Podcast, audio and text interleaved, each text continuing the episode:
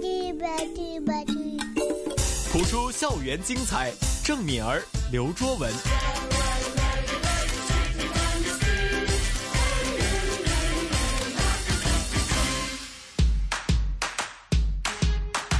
不普通学堂，不普通学堂，Hello 周文 Hello，敏儿。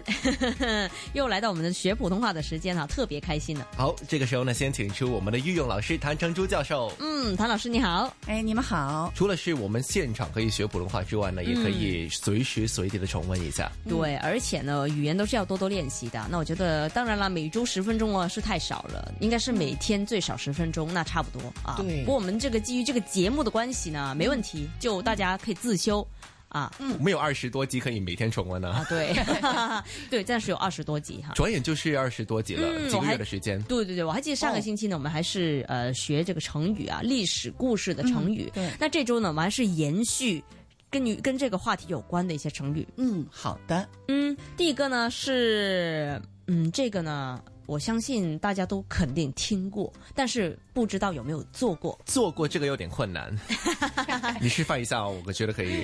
哎这个，哈叫是负荆请罪，哎呦，你试过了吗？没有啊，呃，千万不要啊，就很可难能会做错什么大事了才要负荆请罪。也不需要这样子了。对，那这个历史的由来是怎么样呢？谭老师，他也是在战国时期，呃，有一个嗯，赵国有名的良将，嗯他呢战功赫赫，呃，被拜为上卿，这个就是呃，也是呃，蔺相如就完璧归赵有功，被封为上夫不久，又在这个呃，他们这个赵国这儿有个呃。维护了赵王的尊严，所以他就被提升为上卿。那么在呃，这位呃，他姓脸啊呃啊但是他的呃颇好的这个颇呢，就两个三声呃脸脸颇，所以呢就是脸颇。脸那婆啊，啊啊哎，脸婆对对对。那么脸谱呢，呃，就在他的就是在他的上面，就是林香如在他的上面，嗯所以呢，他就是呃，脸谱就对这个就有点不服，嗯哎，扬言就说，我要是见了他，我一定要羞辱他一番。嗯。当这个林相如知道之后，就有意的不跟这个廉颇这个会面了。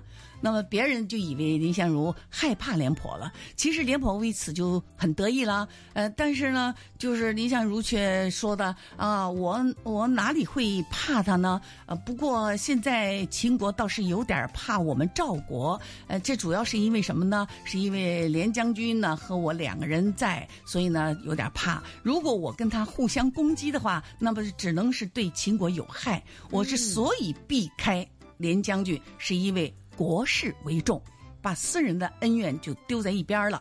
那么这个话转到廉颇耳朵里之后呢，廉颇就嘖十分的感动，那么因此就呃负荆请罪了，他就 哎便光着上身，背负着荆杖来请罪，到了林相如的家里请罪哈，所以他就羞愧的对这个林相如说：“哎呀，我真是一个糊涂人呐、想不到你能这样的宽宏大量啊！”是不是这样之后呢，两个人终于就结成了视同生死的朋友了。嗯在现代的这个用法呢，其实就是说做错了事，嗯，要赔礼，要可能是有一定的诚意才求人家原谅这样子。嗯，对这个是非常有诚意的一个道歉是是啊、那当然，如果真的是犯什么大错的话，你是很有诚意的话，我觉得这个词语能够形容你呢，呃，嗯非常的怎么讲啊，有一个呃悔过之心了对，也算是，虽然现在还是有这个金条的东西啊，啊。但是好像是一般用不在会这么做了。对啊，在嗯其他国家可能是一个刑罚来的。所以他啊对这个如果是记一次呢，就是引咎自责了；反一次就是兴师问罪了。嗯啊哎它的用法一般都是用来表示承认自己的错误，哎、向对方赔礼道歉。嗯是那么一般呢都是用作做谓语啊，或者是定语啊这样的。嗯，所以在呃。就是当呃怪我们用错了人的时候，就应当是负荆请罪了。那么这个负荆请罪呢，其实有一个就是第二个字，到底是阴还是应呢？啊，啊，腹经后鼻尾音，后鼻尾音哦后鼻音，这个很容易弄负错，啊荆对请对请啊也是后鼻尾啊音，，负啊荆请对，你都要这样子就已经是鼻塞了。要是 如果是这样的话，那就很很难听了，是吧？对啊，很明显的这 周个。老师，我要强调一点点，对让大家对清楚。是是 是啊 OK，因为郑敏儿是一向都是反面教材，对，我向来我都明是白他的意思，就让人家负荆请罪，那么让人知道是就后鼻顶尾到上音，额对。头去就可以哎了。，对。 但是呢，她这么美丽的小女孩儿，也要是平时生活这样讲就话，搞成这样子了。 太搞笑了对对，哎，负荆请罪。啊！负荆请罪啊！对，你看没说得多好好，啊！没有跟老师说的， 这个老师不是说是他教的，没有关系， 没有，但呃，就后来呢，或是改天的了，谭老师就说：“哎，别跟人家说敏儿是我教 的，没关系这的，跟他没没有关系。呃在教出这么好的学生，我多高傲，多不不多我就骄傲啊！ 多高 傲，多骄傲！嗯就搞得声誉不好就不好了。我骄傲啊我不认识谭成珠老师，不认识。 嗯好的，那第一个词就是负荆请罪、嗯啊对。那第二个词呢？这个也是，我相信这个大家一定听到过了啊。我知道这个成语呢是跟这个岳飞有关的。很熟悉的故事，我相信大家一定听过的。嗯，但是呢，我这个成语我想去看一下，到底哎读的时候啊嗯有什么样要注意的地方呢？哈，这个也是夸张的演绎一下，是，又您来啊，呃，不要了， 哎你说老师来吧老师您说吧，您说这个故事叫什么名字？ 这个叫精忠报国。 非常好，你说呢？哎如果你读错的话呢，就真的这样要话精就忠报国哎，呢，我在亏你了背很上的。 多，就可以把我的麦呃把我的麦关掉。嗯都好，说的真好啊！好，嗯哎，所以我觉得我有敏儿这样一位好朋友在旁边，真是开心，对吧？ 对啊， 哎，你觉得开心不开心呢？哎，常常见到他都开心他的。可以说不开 心吗？我一个星期见到他七天呢，是？吗？很难不开心。开心，嗯，好。嗯，其实这个事情是发生在八百年前、八百多年以前的事情了。哎，那么就是河南省呃汤阳汤阴县岳家庄的一个农家里边生了一个小男孩儿，他的父母想给男孩子起个什么名字好呢？哎，就在这个时候，就一大群雁就从天空飞过来了。那么父母就高兴的说：“好，我就叫他岳飞。” 我以为叫他飞燕，姓赵 的吗？对，赵飞燕。哎，所以这个名字就这么定下来了。嗯，哎，那么岳飞出生不久呢，黄河就决口了，就滚滚黄河水把岳家冲得一贫如洗，所以生活非常的困难。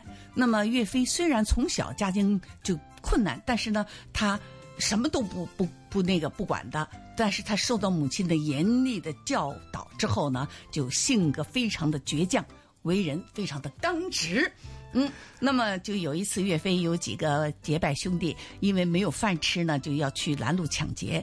他们来找这个岳飞，岳飞一想到母亲平时的教导，就没有答应他们，哎，并且劝他们说：“哎呀，拦路抢劫是谋财害命的事儿，千万不能干呐、结果众兄弟再三的劝说下，那岳飞也没有动心，岳飞就是坚定的相信绝不可以抢劫。那么岳母从外边回来，就岳飞一五一十的把这情况就告诉母亲了。那么母亲高兴的说：“孩子啊，你做的对，人穷志不穷，哎，咱不能做那些伤天害理的事。”嗯。那么岳飞十五六岁的时候，北方的金人南侵，哎，金人大家知道是吧？哦啊啊，金知道人，哎，金金是金人哦，哎对，就是那个当时的朝代干嘛啊，？金人，哎，干不讲对，嗯嗯嗯那么他就宋朝就当权者就腐败的不得了，那么就一丝节节的败退啊。嗯那么国家就处在这种生存呃很艰难的时候，嗯就在这个关头，就岳母就。就是岳飞的母亲就哈把岳飞叫到跟前说：“现在国难当头，你有什么打算呢？”